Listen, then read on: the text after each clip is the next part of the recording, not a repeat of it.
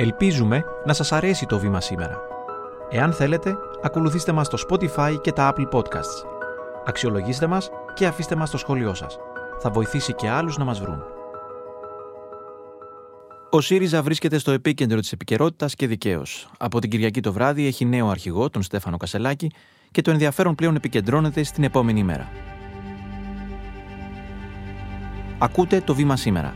Είμαι ο Γιάννης Διαμαντής και είναι 3η 26 Σεπτεμβρίου.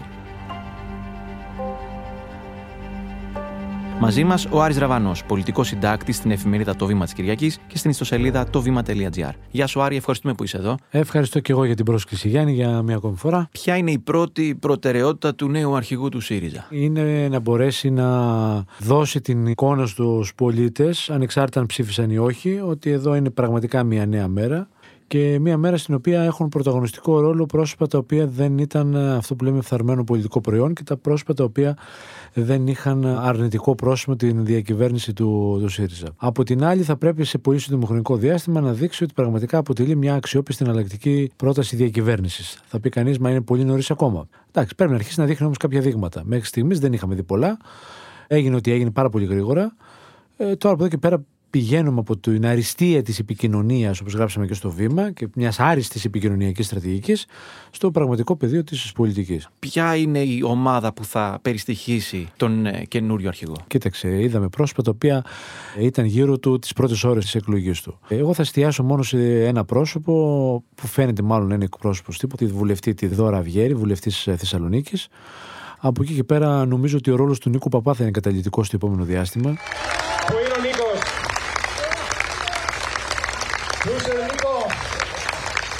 Και να σας ευχαριστώ για την υποστήριξη. Την τελευταία εβδομάδα έχει υπάρξει μέλος της ομάδας μας ως πραγματικός σύντροφος και σε ευχαριστώ πραγματικά την καρδιά μου. Κάποια στιγμή κατέβηκε, αγκαλιάστηκαν, φιλήθηκαν και αντάλλαξαν ε, ευχές για την επόμενη πορεία του, του ΣΥΡΙΖΑ. Αυτό από μόνο του δείχνει ότι ο Νίκος Παπάς από την Κυριακή το βράδυ επί της ουσίας είναι το νούμερο 2 του κόμματος. Αρέσει να αρέσει πολλούς. Και αυτό που γίνεται η συζήτηση είναι αν θα είναι ο παπάς ο νέος γραμματέας του, του κόμματος. Από εκεί και πέρα, με να δούμε τα υπόλοιπα πρόσωπα, ποια θα είναι, πώς θα φτιάξει την ηγετική του ομάδα. Κοίταξε, τα όργανα είναι συγκεκριμένα. Αυτά θα αλλάξουν αργότερα από το συνέδριο και βεβαίως από την εκλογή που θα γίνει τους επόμενους μήνες όταν θα γίνει το συνέδριο. Συνέδριο θα γίνει, υπάρχουν και φωνές που λένε ότι ίσως και δεν χρειάζεται. δεν μπορεί να μην γίνει συνέδριο. Στο συνέδριο είναι μια διαδικασία η οποία πρέπει να γίνει. Τώρα από εκεί και πέρα, επειδή ακούστηκαν διάφορα παλαβά εντός εισαγωγικών ε, για να ουσιαστικά να παρακαμφθεί το εκλογικό αποτέλεσμα της Κυριακής, αυτό δεν υφίσταται. Έχει λαϊκή νομιμοποίηση από τη βάση ο κ. Κασελάκης, έχει αυτές τις 70.000 ανθρώπους που τον ε, υποστήριξαν και τον ψήφισαν στο δεύτερο γύρο. Ε, από εκεί και πέρα το γεγονός ότι ψήφισε πάλι ένας πολύ ψηλός αριθμός ψηφοφόρων μελών του ΣΥΡΙΖΑ σημαίνει ότι έχει ένα στελεχειακό δυναμικό το οποίο πραγματικά ενδιαφέρεται για το, για το κόμμα της εξωματική αντιπολίτευσης και απομένει τώρα στα χέρια του νέου αρχηγού να δούμε τι θα κάνει για να μπορέσει την ψήφο να τη μετουσιώσει και σε πολιτική πράξη και κυρίως να κάνει το ΣΥΡΙΖΑ κυβερνητική παράταξη και να το θέσει πάλι σε τροχιά εξουσίας. Άρα το συνέδριο να προσφέρει έχει, γιατί αν είναι κανείς να κάνει αναταραχή αναπομπούλα στο συνέδριο, μπορεί να την κάνει και χωρίς το συνέδριο. Στο συνέδριο είναι μια διαδικασία στην οποία θα συζητήσουν και κείμενα, θα δούμε λίγο και το ιδεολογικό στίγμα. Πώς πάει από εδώ και πέρα ο κ. Κασελάκης. Και νομίζω έχει το χρόνο. Ενδεχομένως το συνέδριο να μην γίνει τέλη Νοέμβρη, αρχές Δεκέμβρη, μπορεί να πάει και τη νέα χρονιά. Που είναι το πιθανότερο. Μία από τις λέξεις που χρησιμοποιεί πολύ το επιτελείο Κασελάκη και ο ίδιος ο νέος αρχηγός του ΣΥΡΙΖΑ είναι η λέξη μετασχηματισμός. Μετασχηματισμός σε κόμμα χωρίς να σπάσουν αυγά γίνεται. Πρώτα απ' όλα, για να γίνει ο μετασχηματισμός του κόμματος, πρέπει προφανώς να σπάσουν αυγά και κυρίως να σπάσουν και οι μηχανισμοί τους οποίου είχε αναφερθεί ο αναπληρωτής γραμματέας του κόμματος, ο Γιώργος Βασιλιάδης, στο διαρκές συνέδριο. Για να γίνει αυτό, θα πρέπει πραγματικά ο νέος αρχηγός να δείξει διάθεση ανατροπών και πραγματικά να κάνει τομές και να σπάσει εννοείται και να σπάσει αυγά αυτό που, που, που προείπα. Τώρα αυτό είναι μια δύσκολη διαδικασία. Ο παπάς που τον στήριξε έχει πει ότι ζητούμε είναι ο μετασχηματισμός και η διεύρυνση του, του ΣΥΡΙΖΑ. Αυτό δεν έγινε. Δεν έγινε και με ευθύνη του Τσίπρα. Και εδώ υπάρχει ένα ερωτηματικό. Ο κ. Κασελάκης είναι ένα το νέο πρόσωπο, είναι ο Σταρ, ο οποίος πραγματικά θέλει να τα αλλάξει όλα και να μετασχηματίσει το κόμμα. Θα το μετασχηματίσει με ποιους; Με πρόσωπα τα οποία είναι δίπλα και τον στήριξαν σε αυτή την εκλογική αναμέτρηση, οι οποίοι πραγματικά υπονόμευσαν και αυτοί από τη μεριά τους υπονόμευσαν, θα το έλεγα για τους 53 και την ομπρέλα τη διαδικασία του μετασχηματισμού και της διεύρυνσης. Αλλά και ένα μεγάλο κομμάτι των προεδρικών δεν την ήταν και ιδιαίτερα μεζέση.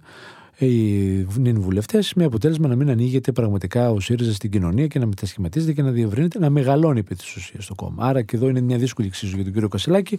Μένει να δούμε πόσο ο ίδιος, αν αποφασίσει, πραγματικά να πει ότι μέχρι εδώ εγώ αποφασίζω και εγώ προχωράω. Τηλεφώνησα πριν από λίγο στο Στέφανο Κασελάκη και το συνεχάρι για την επιτυχία του. Του εύχομαι να έχει δύναμη στα νέα του καθήκοντα.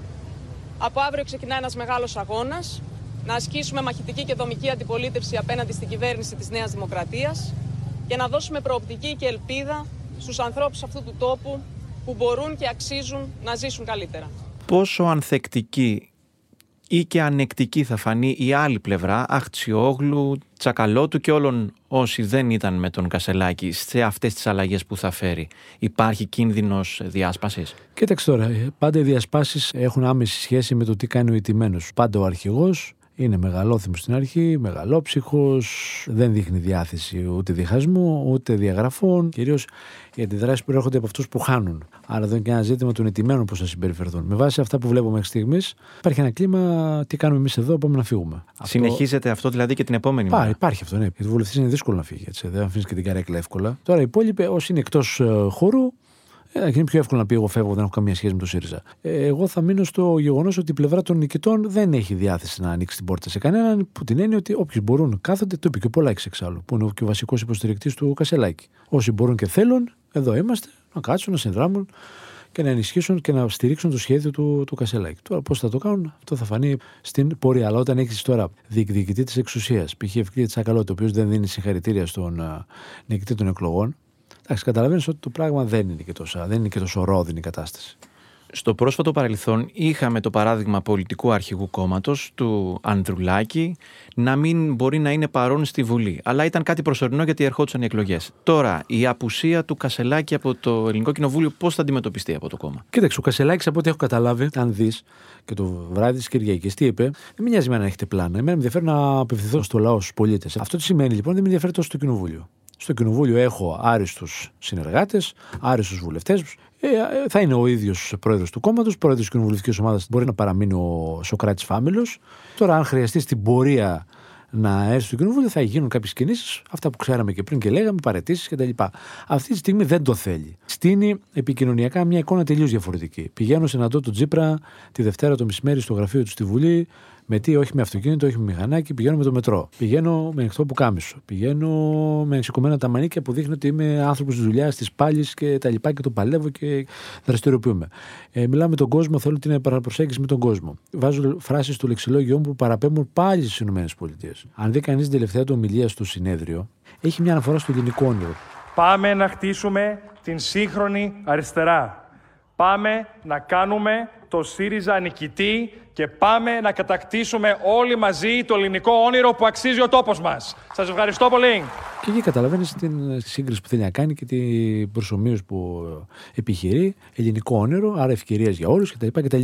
Χρησιμοποιεί φράσεις οι οποίες χρησιμοποιούνται και στο αμερικάνικο πολιτικό σύστημα. Ο Αλέξης Τσίπρας, μετά τη συνάντηση που είχε με τον Στέφανο Κασελάκη τη Δευτέρα το μεσημέρι, δήλωσε ότι ο Κασελάκης μαθαίνει γρήγορα έχουμε μία παραδοχή ότι πρόκειται για έναν αρχηγό αξιωματικής αντιπολίτευσης μαθητευόμενο; Κοίταξε, έχουμε έναν άνθρωπο ο οποίος είναι νέος, ο οποίος απουσιάζει χρόνια από την ελληνική πραγματικότητα. Πρέπει να μάθει πράγματα. Ο ίδιος παραδέχτηκε ότι, ακόμα και για τα ελληνικά του, ότι θέλω λίγο καιρό να, να τα βελτιώσω κτλ. Δεν είναι κακό να μαθαίνει κάποιος. Το θέμα είναι να μαθαίνει γρήγορα και να μην κάνει λάθη εις βάρος της χώρας, του κόμματός του και του ίδιου του εαυτού. Άρα έχουμε εδώ έναν άνθρωπο ο οποίος είναι εκολαπτώμενο ηγέτης. Από εκεί και πέρα θα φανεί από το πώς θα κινηθεί ο ίδιος, από τι θα δώσει ως μήνυμα στους πολίτες για να πραγματικά να τον ακολουθήσουν και να δημιουργήσει πάλι συνθήκες ο ΣΥΡΙΖΑ να μπει σε τροχιά εξουσίας. Κοίταξε, επειδή στις σχολές ηγεσίας, όσοι ασχολούμαστε και με την ηγεσία, πάντα υπάρχει ένα βασικό στοιχείο το οποίο είναι το όραμα.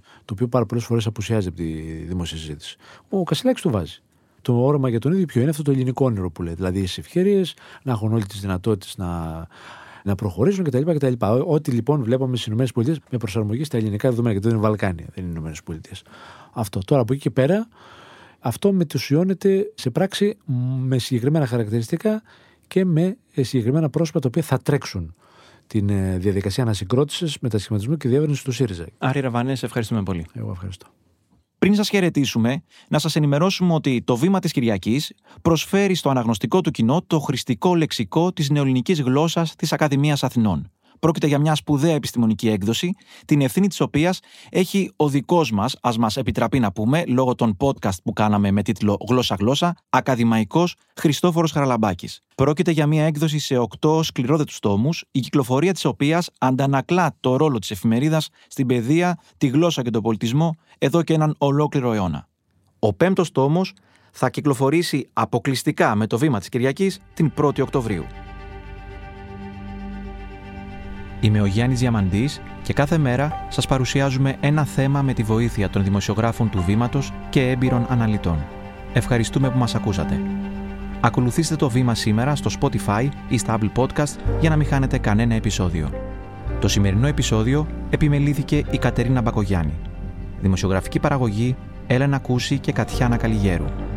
Ηχοληψία και τεχνική επεξεργασία ήχου Στέλιος Τριανταφύλου και Ηλέκτρα Ασιθιανάκη. Το βήμα σήμερα. Εξηγούμε τις ειδήσεις.